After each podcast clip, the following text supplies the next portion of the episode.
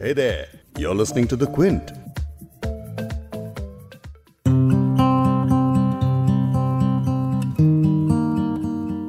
साल के आखिरी कोने में आकर बैठ गए हैं और नए साल की चौखट लांगने वाले हैं आप और हम लेकिन जरा पलट कर देखें आप क्या से क्या हो गए हैं जो हिम्मत आपने दिखाई है और जो सबक इस साल हमने हासिल किए हैं, उन्हें आप किसी तरह भी तोल नहीं सकते हैं, किसी भी तरह नाप नहीं सकते हैं। और जो कुछ हमने हासिल किया है, उसकी बात बशीर बद्र के इस एक शेर से बहुत अच्छे से समझ सकते हैं। सात संदूकों में भरकर दफन कर दो नफरतें।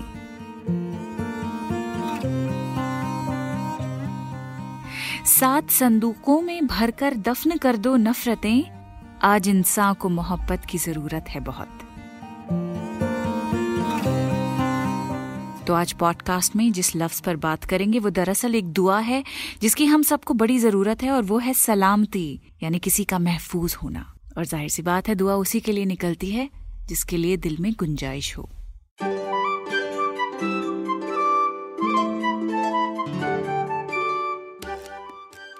द क्विंट और क्विंट हिंदी पर आप सुन रहे हैं उर्दू नामा मैं हूँ फबीहा सैयद।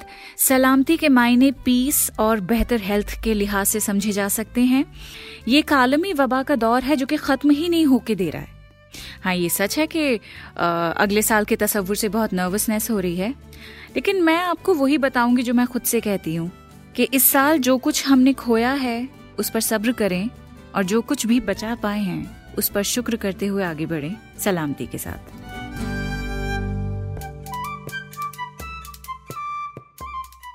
सलामती की दुआ देने का मतलब है खुदा से किसी की खैर मांगना। अब आपको दुआ देने वाला सलामती की दुआ देते वक्त आपकी अच्छी सेहत की उम्मीद करता है। और ये भी उम्मीद करता है कि आप सुकून से रहें, आपके दिल की तमाम बेचैनियाँ खत्म हो जाएँ। तो सलामती को उर्दू शायरी में पीसफुल लाइफ यानी पुरअमन ज़िंदगी, मोहब्बत और सुकून की उम्मीद करने के हवाले से भी समझा जा सकता है। और इस पीस के थीम पर आपको बेहद नफीस और खूबसूरत आशार मिल जाएँगे।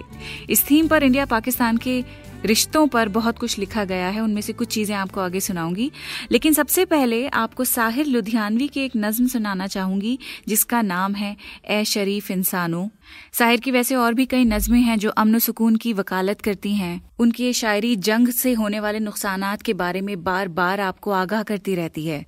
उनकी बहुत सारी नज्में हैं, जैसे कि उम्मीद आओ कोई खाबुने परछाइयाँ। इनफैक्ट साहिल लुधियानवी पर उर्दू नामा के एक एपिसोड में मैंने परछाइयाँ से एक छोटा सा हिस्सा भी पढ़ के आपको समझाया था। तो आप ज़रूर सुनिएगा। फ़िलहाल साहिर का अमनो चैन और सलामती के लिए इजहार ख्याल, यानी उनकी जो नज्म है ए शरीफ इंसानों, वो अब मैं आपको पढ़ के सुना रही हूँ। साहिर लिखते हैं। खून अपना हो या पराया हो, नस्ल आदम का खून है आखिर।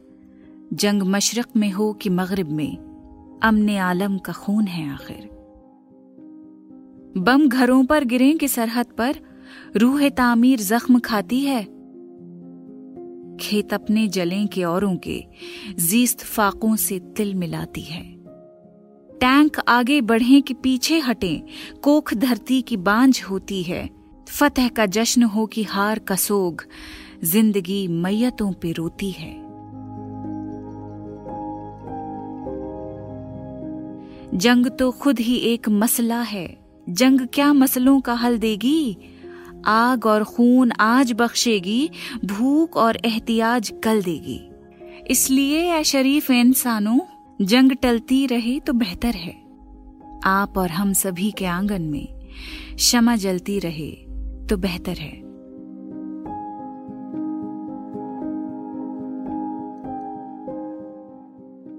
बरतरी के सबूत की खातिर खून बहाना ही क्या ज़रूरी है? घर की तारीकियाँ मिटाने को घर जलाना ही क्या ज़रूरी है? जंग के और भी तो मैदान हैं। सिर्फ़ मैदान किश्त खूं ही नहीं, हासिल ज़िंदगी खिरत भी है, हासिल ज़िंदगी जुनू ही नहीं। आओ इस तीरा बख्त दुनिया में फ़िक्र की रोशनी को आम करें, अमन को जिनसे तकवीत पहुँचे ऐसी जंगों का एहतमाम करें। तकवीत का मतलब है नरिशमेंट अमन को जिनसे तकवीत पहुँचे, ऐसी जंगों का एहतमाम करें। जंग वहशत से बरबरीत से, अमन तहजीब व इरतका के लिए। जंग मरगे आफरी सियासत से, अमन इंसान की बका के लिए। जंग इफलास और गुलामी से, अमन बेहतर निज़ाम की खातिर। जंग भटकी हुई कयादत से, अमन बेबस अवाम की खातिर। जंग सरमाए के तसल्लुत से, अमन जमहूर की खुशी के लिए। जंग जंगों के फलसफे के खिलाफ, अमन पुर अमन ज़िंदगी के लिए।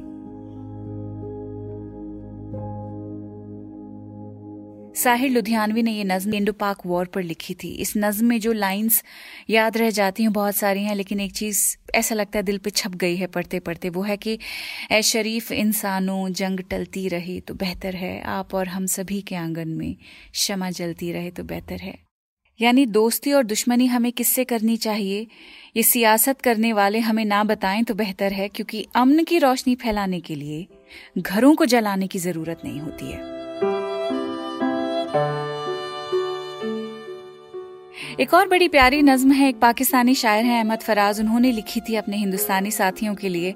अहमद फराज से अगर आपका तारुफ नहीं हुआ है तो आपको बता दूँ कि जो गज़ल, रंजिश ही सही, दिल ही दुखाने के लिए आ, ये जो आप गुनगुनाते हैं, वो उन्होंने ही लिखी थी। तो अहमद फराज की ये नज्म, दोस्ती का हाथ, ये मैं आपको सुना रही हूँ। ये काफ़ी लंबी नज्म है बीच बीच में से आपको सुनाऊँगी और समझाऊँगी भी।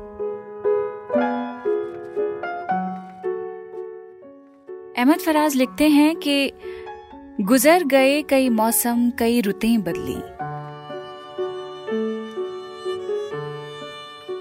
गुजर गए कई मौसम, कई रुतें बदली।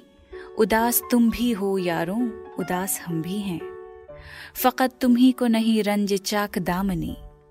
फकत तुम ही को नहीं रंज चाक दामनी कि सच कहें तो दरीदा लिबास हम भी हैं।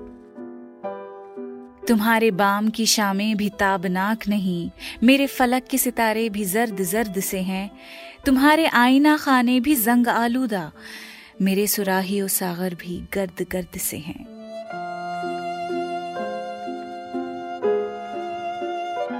शायर यहाँ बीते हुए कल को याद करता है। हिस्ट्री याद करता है कि पाकिस्तान और हिंदुस्तान दोनों ही उस खौफनाक तारीख के साय से अभी निकल नहीं पाए हैं। शायर कहता है कि तुम्हारे यहाँ जो वीराना है बिल्कुल वैसा ही हमारे यहाँ भी है। हम तुमसे अलग नहीं है।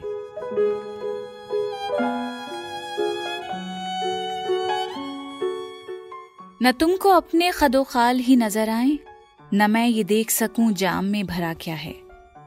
न तुमको अपने खदो खाल ही नज़र आए, न मैं ये देख सकूँ, जाम में भरा क्या है? बसारतों पे वो जाले पड़े के दोनों को। समझ में कुछ नहीं आता कि माजरा क्या है। न सर्व में वो गुरूर कशीदा कामती है। न कुमरियों की उदासी में कुछ कमी आई। न खिल सके किसी जानब मोहब्बत के गुलाब।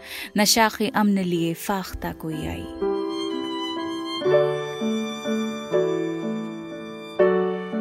डव ऑफ़ पीस की यहाँ शायर बात कर रहा है।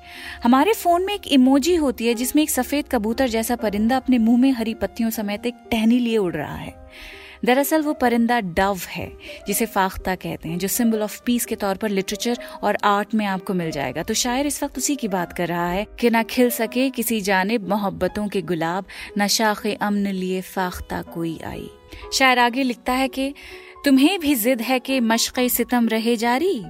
हमें भी नास के जोरो जफा के आदि हैं। तुम्हें भी जोम महाभारत लड़ी तुमने, हमें भी फख्र के हम करबला के आदि हैं। यानी जंगे चाहे महाभारत हो या करबला, हमारी हिस्ट्री इन दोनों ही इवेंट्स की गवाह है। आगे सुनिए।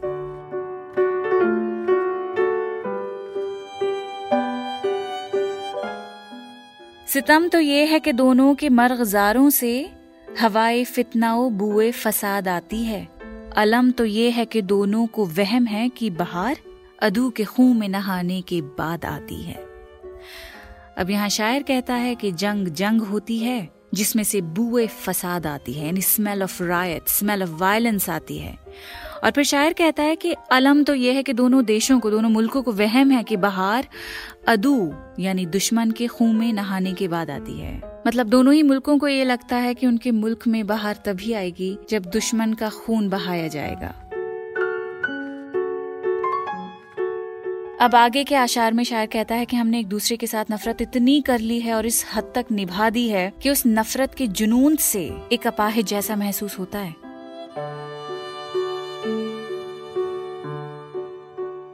तो अभी हाल हुआ है इस दरिंदगी के सबब। तुम्हारे पाँव सलामत रहे, न हाथ मेरे। न जीत जीत तुम्हारी, न हार हार मेरी। न कोई साथ तुम्हारे, न कोई साथ मेरे। हमारे शहरों की मजबूर और बेनवा मखलूक दबी हुई है दुखों के हज़ार ढेरों में। अब उनकी तीरा नसीबी चराग चाहती है। अब उनकी तीरा नसीबी चराग चाहती है, जो लोग निस्फ सदी तक रहे अंधेरों में। चराग जिनसे मोहब्बत की रोशनी फैले। चराग जिनसे दिलों के दयार रोशन हो। चराग जिनसे जिया अमनो अश्ती की मिले। चराग जिनसे दिए बेशुमार रोशन हो। तुम्हारे देश में आया हूँ दोस्तों अब के, न साजो नगमा की महफिल, न शायरी के लिए। अगर तुम्हारी अनाही का है सवाल तो फिर, चलो, मैं हाथ बढ़ाता हूँ दोस्ती के लिए।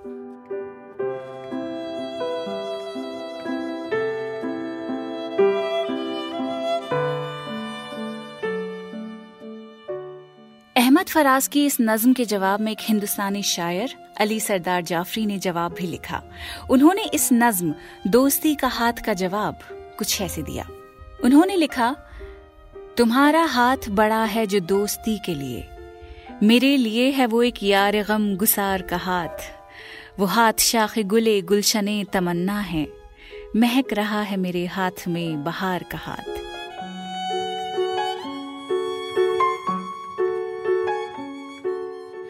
खुदा करे कि सलामत रहें, ये हाथ अपने अता हुए हैं जो जुल्फें सवारने के लिए। जमी से नक्श मिटाने को जुल्म नफरत का फलक से चाँद सितारे उतारने के लिए। तुम आओ गुलशन लाहौर से चमन बरदोश, हम आए सुबह बनारस की रोशनी लेकर, हिमालय की हवाओं की ताजगी लेकर, फिर इसके बाद ये पूछें कि कौन दुश्मन है?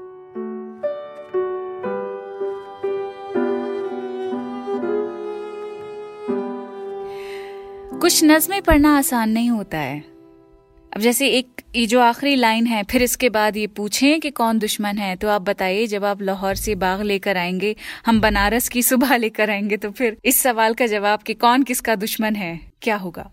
है ना कई बार नज्म पढ़ते पढ़ते ऐसा लगता है कि आ, शायर ने आपके जज्बात बोल दिए हैं बहुत ही फ्लॉलेसली आर्टिकुलेट कर दिया है तो वो मोमेंट काफ़ी ओवरवेलमिंग होता है so I I really felt I need a moment there खैर, इन तमाम नज़मों और आशार को पढ़ के इतना तो समझ आता है कि जब हम दूसरों की सलामती का बाइस यानी उसकी वजह बनना चाहते हैं, तब खुद ब खुद हम भी महफूज ही फील करते हैं। पॉडकास्ट के आखिर में खूबसूरत नक्शा आँखों के सामने खींचते हुए, नए साल की दुआ देते हुए, उम्मीद करते हुए साहिर की नज्म, वो सुबह कभी तो आएगी। उसका आखिरी हिस्सा मैं आपके लिए पढ़ रही हूँ। मुझे पढ़ के बहुत सुकून मिलता है। एंड आई होप आप भी ऐसे ही फील करें।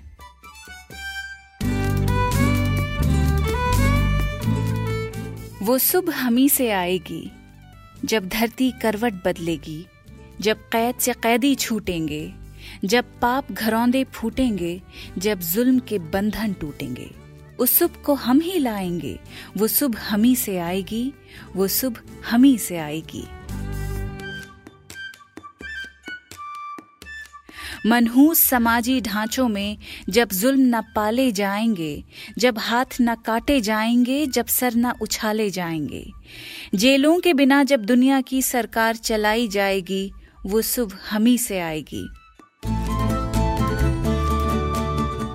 संसार के सारे मेहनत कश खेतों से, मिलों से निकलेंगे। बेघर, बेदर, बेबस इंसान तारीख बिलों से निकलेंगे। दुनिया अमन खुशहाली के फूलों से सजाई जाएगी। वो सुबह हमी से आएगी। वो सुबह हमी से आएगी।